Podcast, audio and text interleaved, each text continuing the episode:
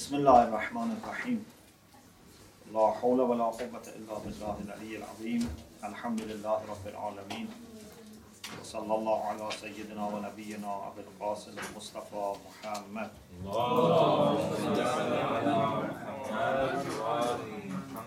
وعلى آله الطيبين الطاهرين. اللهم أخرجني من ظلمات الوهم وأكرمني بنور الفهم اللهم افتح علينا أبواب رحمتك وانشر علينا خزائن عظمك برحمتك يا أرحم الراحمين In the first session, we talked about the significance of akhlaq in Islam or morality, and then we ended with a discussion about the order,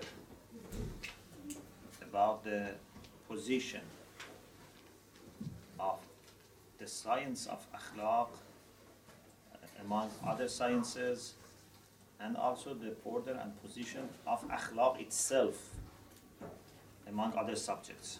That was the last point we discussed last week. Today we want to continue with the definition of akhlaq, its subject matter, and if we have time, different types of ethical studies. We have uh, two different things.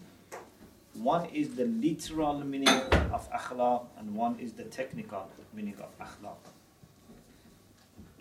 If you refer to books, whether the books which relate to Arabic uh, vocabulary, dictionaries, lexicons, or if you refer to the books written on akhlaq, both of them give you this idea that in Arabic language we have two things which are written in the same way but they are pronounced in different way. That is khalq and khulq. Yeah, you can write them in the same way but pronunciation is different and meaning is also different. In Arabic, pronunciation is very important, whether it's pronunciation of the beginning and the middle of the word or end of it, which is decided by nahwa. Everything is uh, possibly changing the meaning.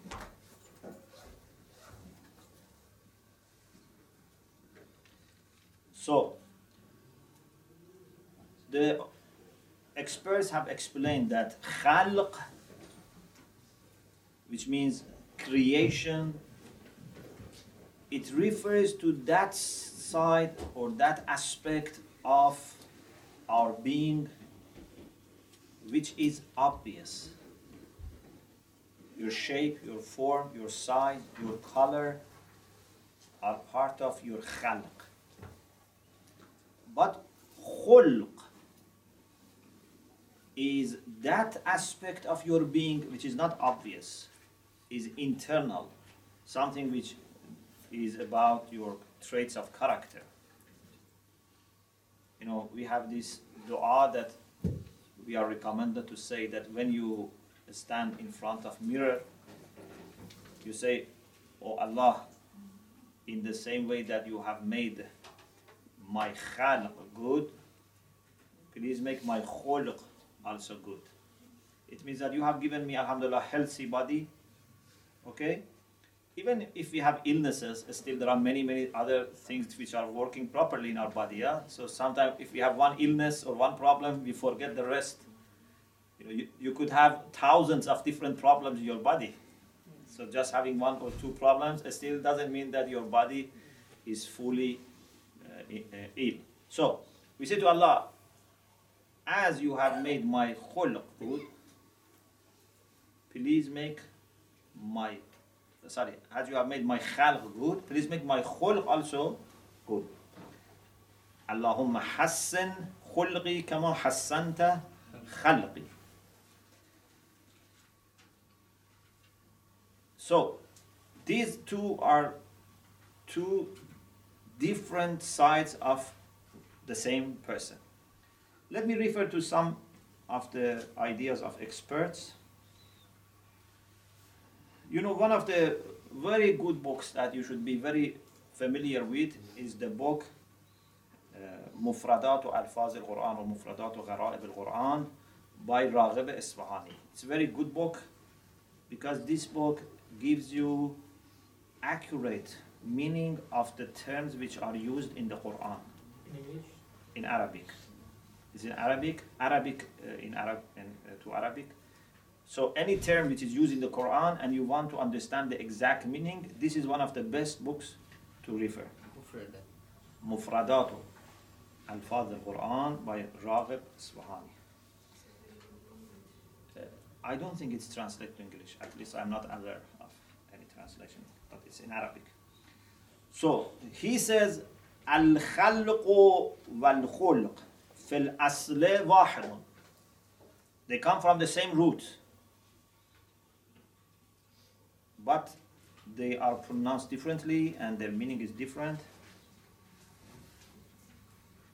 He gives other example. Then he says, لكن خص الخلق بالحياءات والأشكال والصور المدركة بالبصر.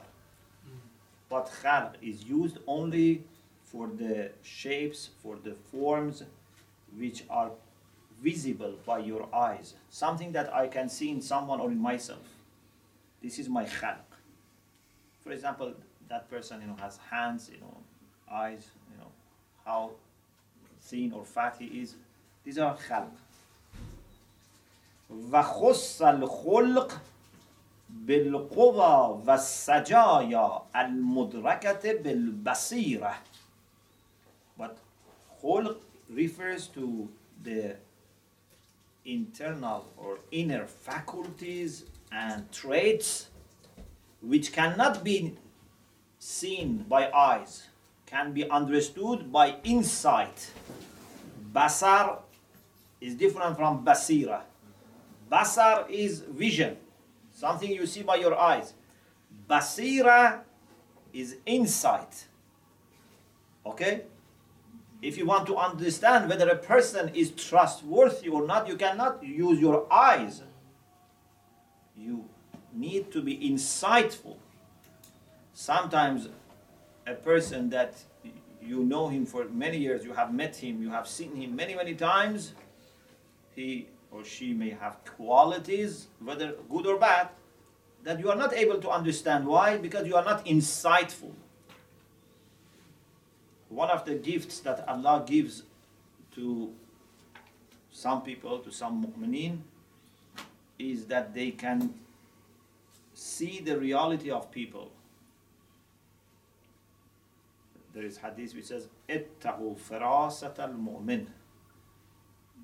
Be careful about this insightfulness of mu'min, cleverness and insightfulness of mu'min. فإنه ينظر بنور الله. Because he's looking with the light of Allah. The light of Allah is going inside. It's more than X-ray. yeah. So with X-ray, you see the bones. With this Nurullah, you see inside the heart and the soul. So you have to be careful. If you are in front of a pious person, don't try, you know, to cheat or you know. Maybe he doesn't say anything, but he understands that you are cheating. Okay. So this is very important. So there is a difference between vision, which is basar, and basira, which is insight.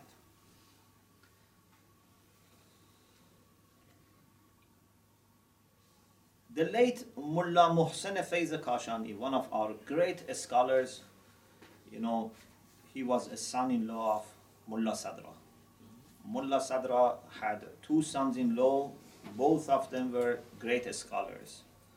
One was entitled Faiz, and you know he has many many books, and one was entitled Fayyaz. It was uh, Mullah Abdul Razak was in, given the title of Fayyaz, Faiz and Fayyaz. Fa- Faiz means uh, a kind of uh, grace or you know something which uh, comes out as grace, and Fayyaz is the one who gives a lot. So Mullah Muhsin Faiz, rahmatullah alayh, who was one of our very, very established and respected scholars, he has many books. He has books on tafsir, he has books on hadith, he has books on akhlaq, he has many, many books. In Al-Mahajjatul Bayda, which is a modification of Ihya'ul Ulum by Ghazali. Ghazali has written Ihya'ul Ulum, which is very important book on ethics. But the late Mullah Muhsin al-Faiz made some modification. He removed some of the ideas that were not acceptable and he added hadith from Ahlul Bayt salam to the work of Ghazali. This Mahajjatul Bayda is a very you know thick book. You know, it's uh, eight volumes uh, published in, recently in four parts. So in volume five, page ninety-five, he says, الخلق عبارة عن هيئة للنفس. خلق is a position, a form the quality for the soul, not for the body. تصدر عنها الأفعال بسهولة ويسر من غير حاجة إلى فكر وروية. This is something new which was not in the definition of راغب. And this is why I chose this. This is something that ulama akhlaq mentioned, not the experts on Arabic uh, uh, vocabulary when you have a khulq, it means that you have a trait of character which facilitates for you acting accordingly. Uh, here there are many important points. Uh, please, you know, be very careful.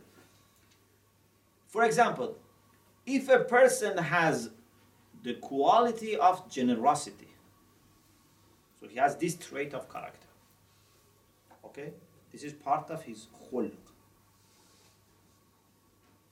This quality of generosity makes generous acts easy for him. Okay? Look at this. It says, تصدر عنها الأفعال بسهولة ويسر. A generous person can easily do generous acts. For example, can invite you for a meal, can share with you his money, can share with you whatever he has, because he is generous. The person who is not generous still can do these things, but it's very difficult. Yeah? It's very painful.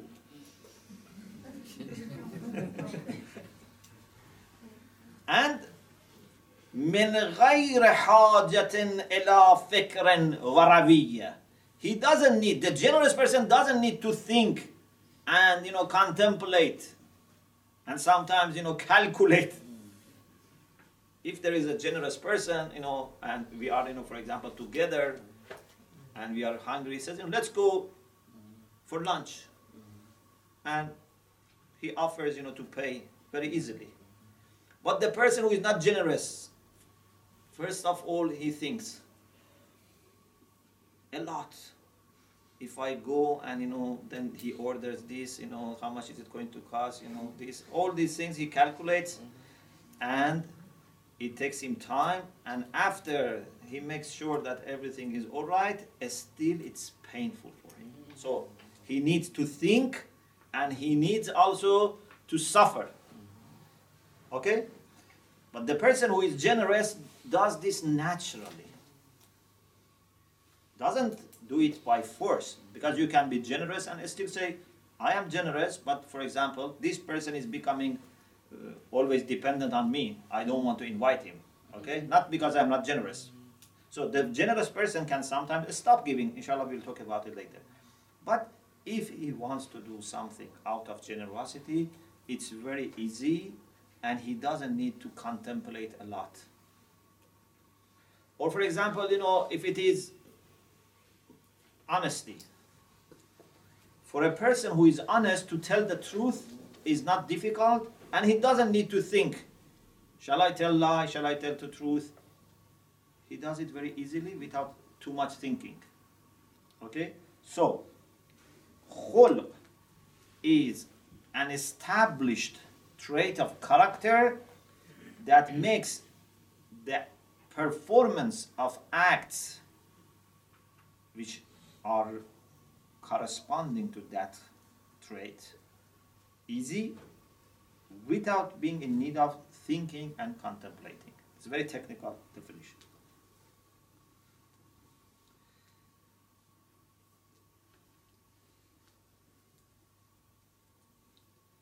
So, we have two different things, khalq and khulq, creation and character.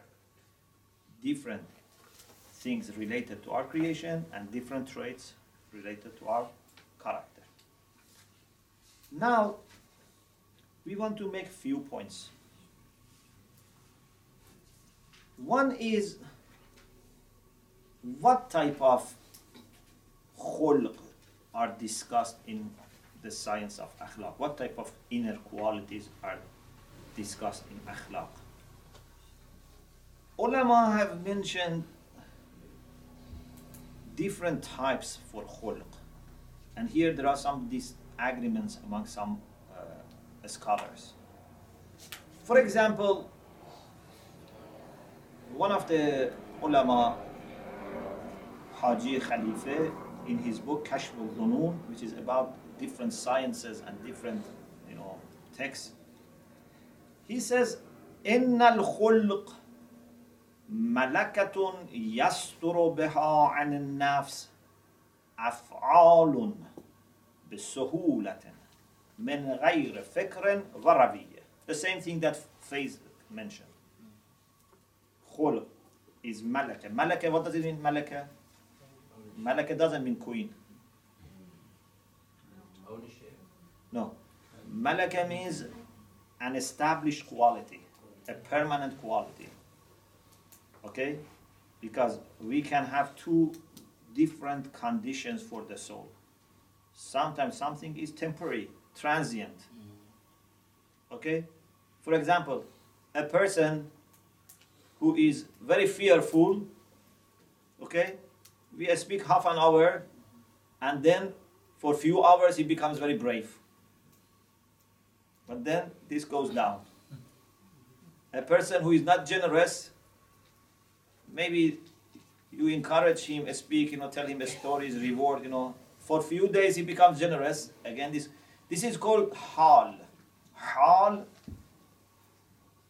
in this uh, technical sense in ilm akhlaq refers to those qualities, those conditions of the soul which are not fixed, which are not permanent.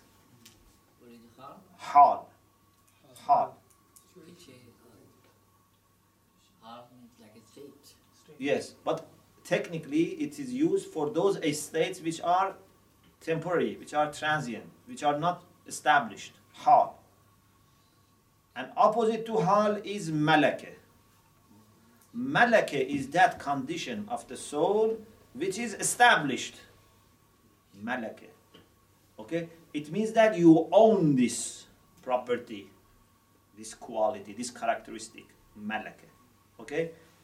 For example, you know, we say um, faqih is the one who has malaki ijtihad. What does it mean, malaki ijtihad? means he has this quality that he can refer to the original text and find out what is the Islamic ruling, malaki. So, or malaki adalat. In fiqh, when we say, for example, Imam of Jama'ah should be just, should be adil, what do we mean? We mean that he should have malaki adalat. It means that he has a fixed quality that stops him doing haram. Okay? Of course, they explain that when we say this is fixed, this is permanent, this is established, it doesn't mean that it's not going to uh, someday, you know, change. It's possible to change, but it's something which is fixed, something which is your uh, in your fabric now. Okay, but of course you can even change your malaka. But it's not like hal, which is very quickly changing. Okay, so uh, sometimes uh, also you know in our du'as, in our prayer, we have a good feeling, good we are in good mood. This is hal, because it can stop after a few minutes. But some people have this constantly. This is not hal. This is maqam. Okay? So sometimes you feel near to Allah, sometimes you are always feeling you are near. Anyway, malaka is a kind of permanent established quality, and then he says based on that, you can do the actions easily without being in need of thinking and contemplation. Okay, so far it's the same thing as Raghib Isfahani. But then he goes further and he says there are two types. He says, وَالْمَلَكَةُ كَيْفِيَّةٌ رَاسِخَةٌ فِي النَّفْسِ لَا تَزُولُ بِسُرْعَةٍ is a quality which is established in the soul, doesn't stop quickly. وَهِيَ قِسْمَانٌ There are two types. Two types of malaka, two types of established quality. طبيعية والآخر عادية Sometimes a person has a quality which is natural. And sometimes it is based on getting used to something based on habit. So there are two. There are people who are naturally kind. You know some people it seems that they are born with this quality. They are born with being brave. They are born with being generous born being kind okay this is tabi'i. It's part of their nature. Of course, even this person can change. Okay? But this is not something that he has struggled or he has worked hard to achieve.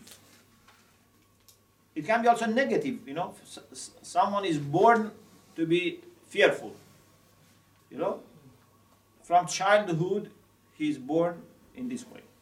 He's, grow, he's brought up in this way. This has become his tab. You know, there are people that naturally they are humble. There are people who are not humble. So this is tab. But sometimes is adi. It means that it's based on ada, on habit. So a person has tried hard to make this habit. He was not generous. He was not fearful. Uh, sorry, he was not brave. But he tried to do generous acts a lot so that gradually he becomes generous. He tried to do brave things, then he became brave. So there are two types of origin for these permanent qualities. Sometimes it's natural, this person has not made any efforts or he didn't struggle to achieve this. Naturally, he has this quality. You know, there are people that you see naturally they are very uh, honest. Yeah? And there are people who have tried hard to be honest. So, there are two types. Miskawai, who is a famous scholar of akhlaq, he has a book, Tahdhib al-Akhlaq wa a'raq He also makes this distinction he says, منها ما يكون طبيعيا من أصل المزاج ومنها ما يكون مستفادا بالعادة والتدريب. He says there are two types of khulq. Some of them are natural. The person has this disposition, natural disposition towards this quality and some are acquired by habit and training. Okay?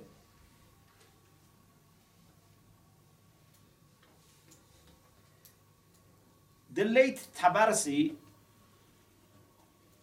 who has compiled Majma'ul Bayan في تفسير القرآن, in his tafsir, for some reason, he mentions this point about khulq, and he tries to take a different approach. He recognizes that there are two types of quality, but he wants to name only one of them khulq, and that is the one which is uh, coming as training. You know, he says حقيقة الخلق ما يأخذ به الإنسان نفسه من الآداب the one that you yourself acquire this is khulq and he says the reason it is called khulq it's because it becomes part of your creation part of your being but the one that you have naturally he says it is khiyam khiyam so he wants the one that you have naturally, أما ما طبع عليه, those that you naturally have, he doesn't call it khulq. Okay, this is a different way of using the terms and coining the terms. What is important is that there are two origins for traits of character. One is something that a person has naturally without trying to achieve it. Naturally, he has this. He has been brought up, she has been brought up in this way. Another is the one that that person has struggled to achieve. Okay? Of course, this one, this one is more valuable. Yeah, because you have tried hard to achieve. This is very important. I have a comment here. Uh, normally the books on akhlaq mention only these two types. They say either something comes naturally or by developing a habit. They become habitual. I have a comment here and say it seems that there is also a third origin for traits of character. It seems that khulq can be also sometimes achieved in a different way not necessarily through nature nor through the habits. How? I believe that sometimes your traits of character can originate from your beliefs from the way that you look at the world, the way you understand yourself and your position in this world. Let me give you an example. If you believe that you are in this world as a servant of God, Allah subhanahu wa ta'ala has created you and you are His abd, you are His servant, and you understand that everything else is secondary. The most important thing is to devote yourself, to submit yourself to God. I think this is such a fundamental understanding that automatically would change many of the not only actions but also the traits of character. Once we had a discussion in a uh, you know, in an institute in Qom, they were in the process of compiling an encyclopedia about the Prophet Muhammad sallallahu alaihi wasallam.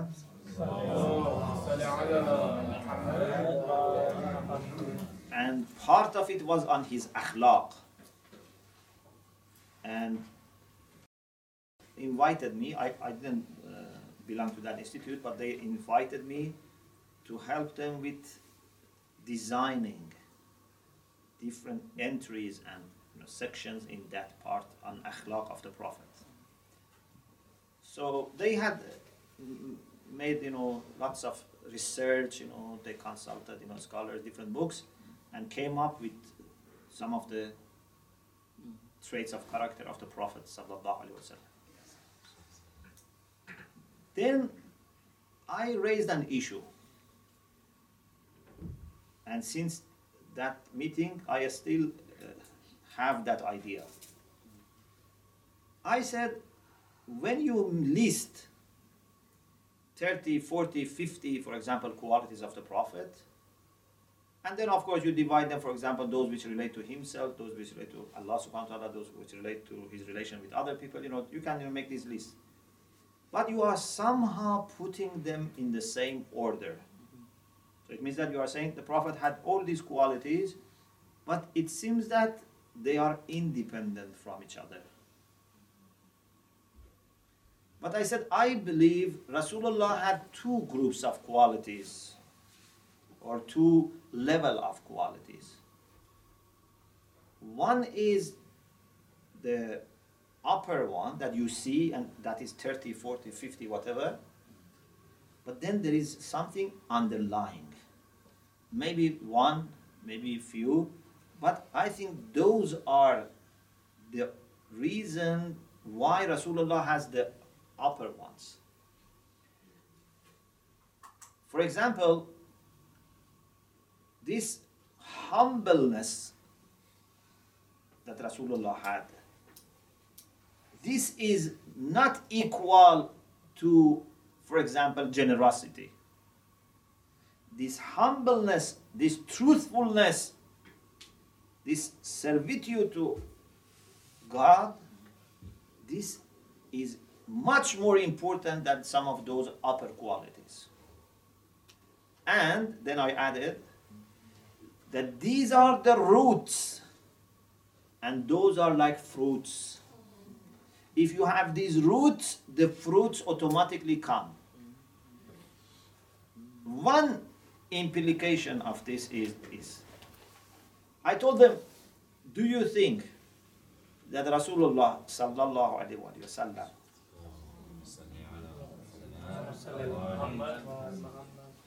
had to struggle to achieve all these good traits of character one by one? You know, this is the way that normally uh, the science of akhlaq is teaching us that if you don't have this quality, this is the way. If you don't have this quality, this is the way. You know how to achieve each good quality, each virtues. But I said I don't think Rasulullah had to struggle for each good quality.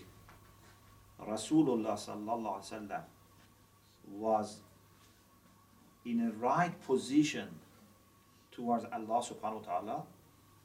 And when you are a servant of Allah subhanahu wa ta'ala, then automatically good things come. Naturally, good things come. And over years, they will be established, they will grow. But you don't need to struggle one by one.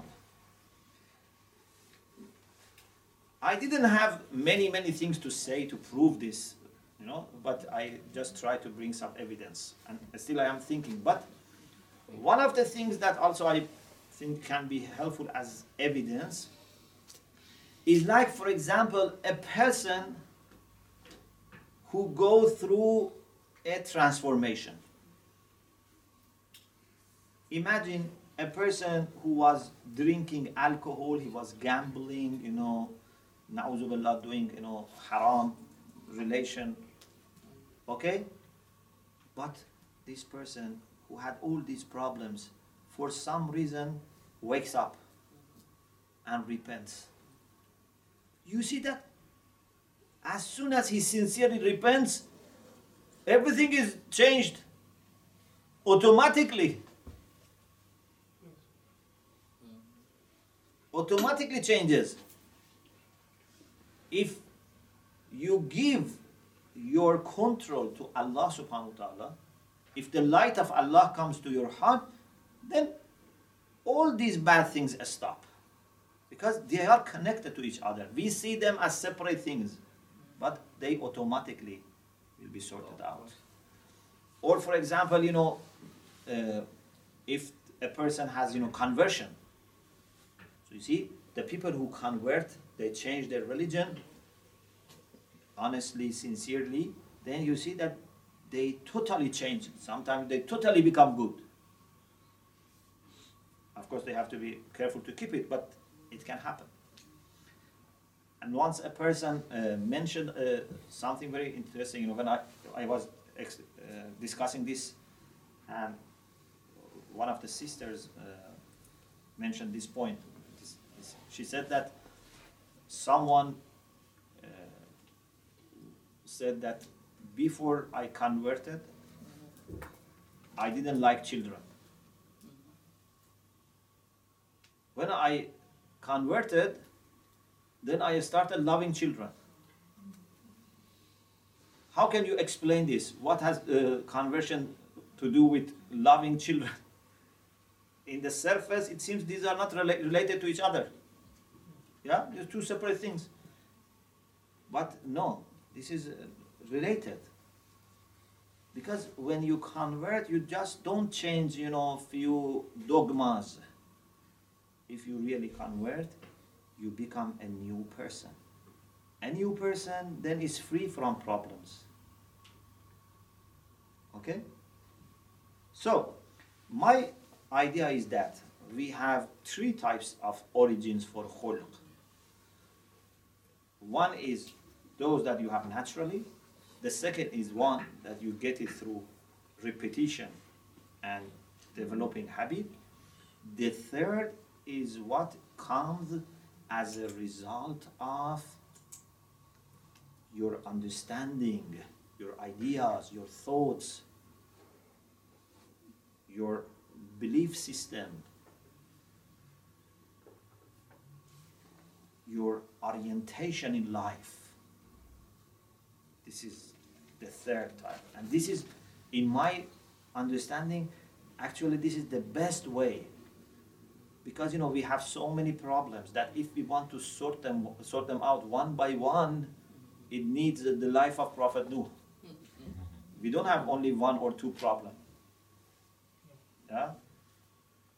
We think uh, we don't have problems but allah knows how many problems we have you know? So there is a arabic poem which says kafa bil mar'i nublan an tu'adda ma'ayibuhu. It suffi- suffices a man as honor if his faults can be counted. There are two interpretations. it. One is that if you let people to count your faults, it is good, so that you know them. Another interpretation is that if your problems can be counted, you should be very happy. It's not countless. Because our problems are countless. Yeah? So, you can start sorting out these problems one by one, but it takes ages. But if you sort out the underlying problem, the root, yeah? Sometimes, you know, for example, we have uh, an organization which has 1,000 problems. But then we realize that if we bring a good director, then all these problems can stop. Or at least half of it can stop. So instead of trying to sort out you know little little problems, change the director. Yeah? If the director, the ruler, the governor of ourselves is aql, is intellect, then many problems will be solved. But if we act out of emotions and desires and feelings, then we have lots of problems. So this is one point that I wanted to mention. The other thing is that what is the subject matter of akhlaq? Ulama mention two subject matters for akhlaq. It means that they together form the subject matter or mawdu. Mawdu means subject matter of akhlaq. Because this, every science should have a subject matter. Okay, this is something that inshallah you will study more in uh, different sciences. That uh, what is subject matter? What is the subject matter of philosophy? What is the subject matter of usul? What is the subject matter of I don't know kalam? Okay, uh, there are lots of discussions here.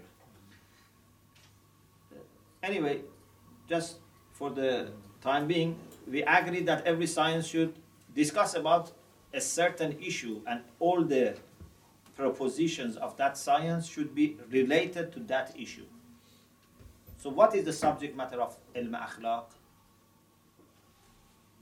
Some Westerners, especially those who are influenced by behaviorism, they only focus on behavior, on actions.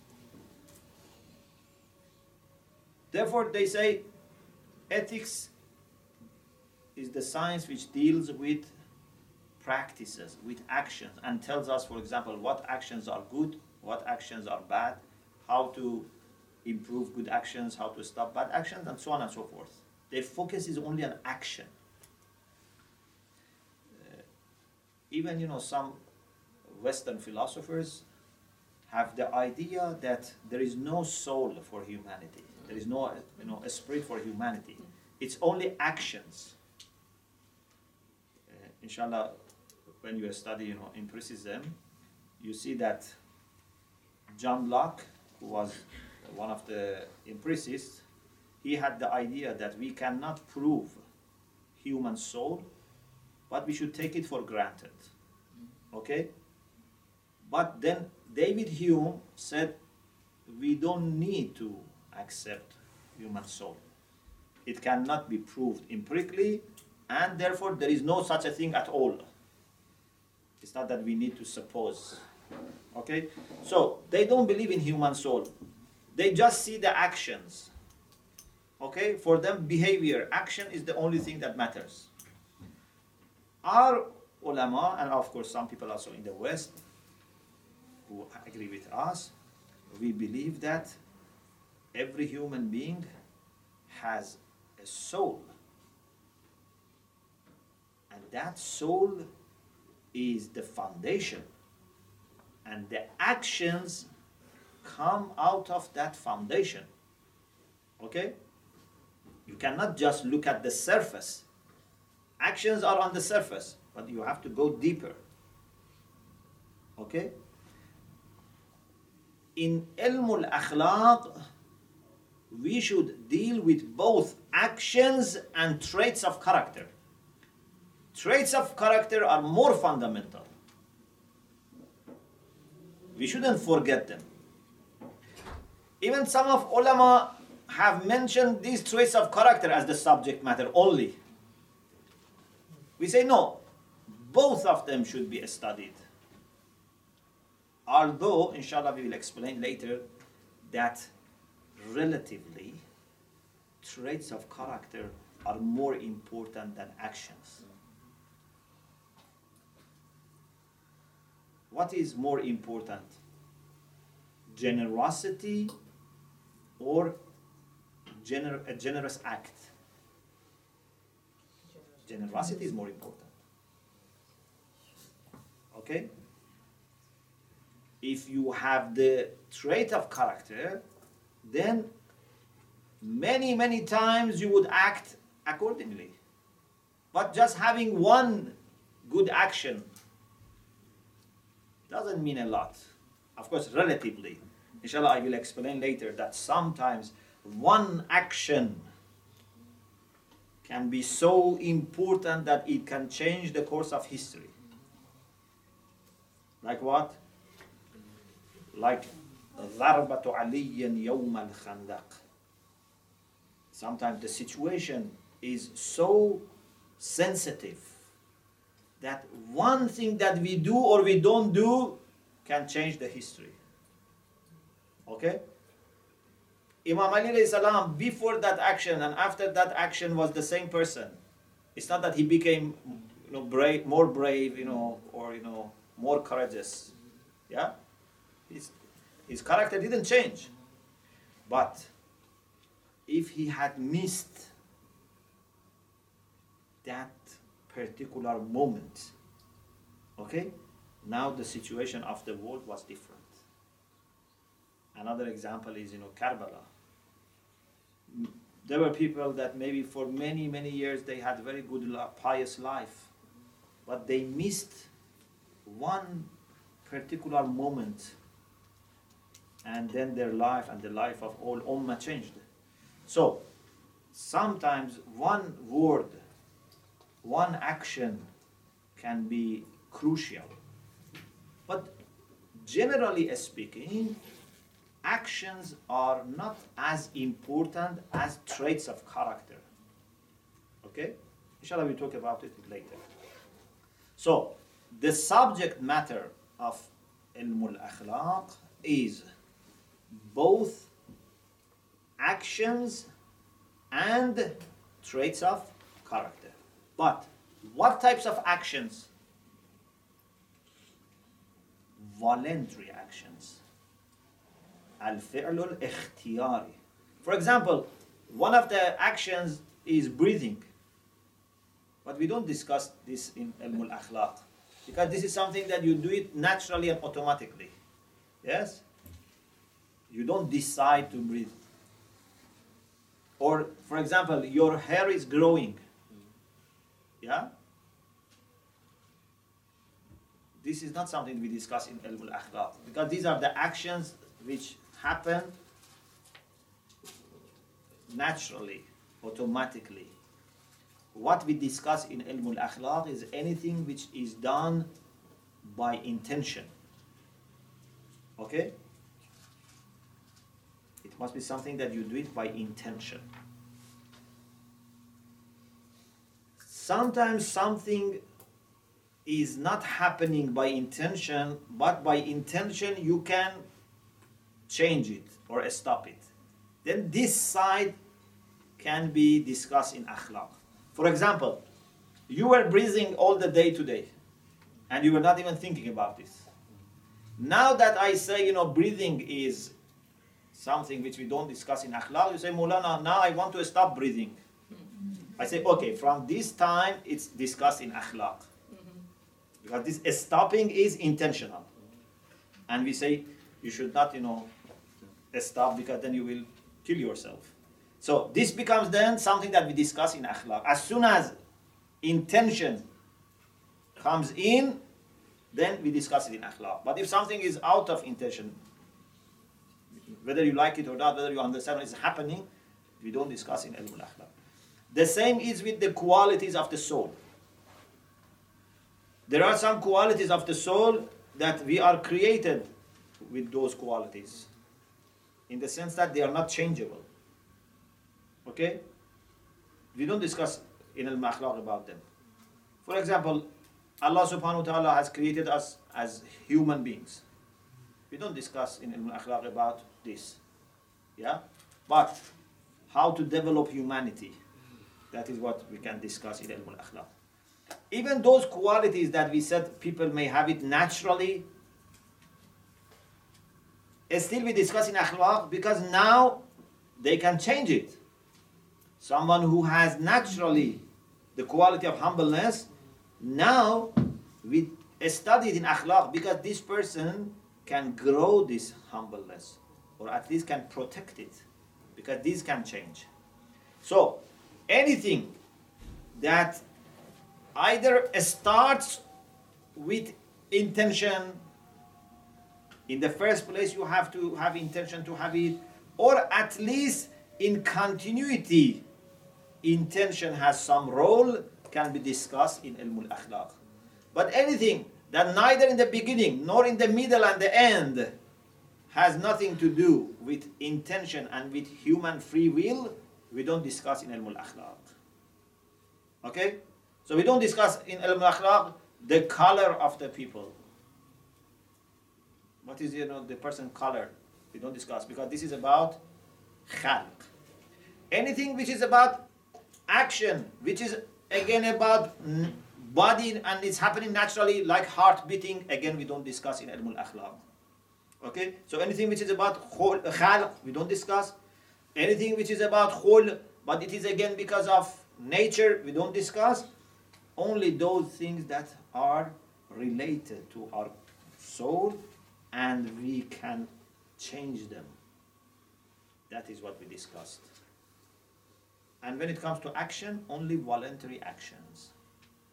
So this is the subject matter of ilm al-akhlaq and inshallah we will continue this discussion inshallah in the next session uh, and I hope that inshallah you will uh, also study again yourself uh, this discussion and if you have any question any comments you know then share with me وآخر دعوانا أن الحمد لله رب العالمين اللهم صل على محمد Uh,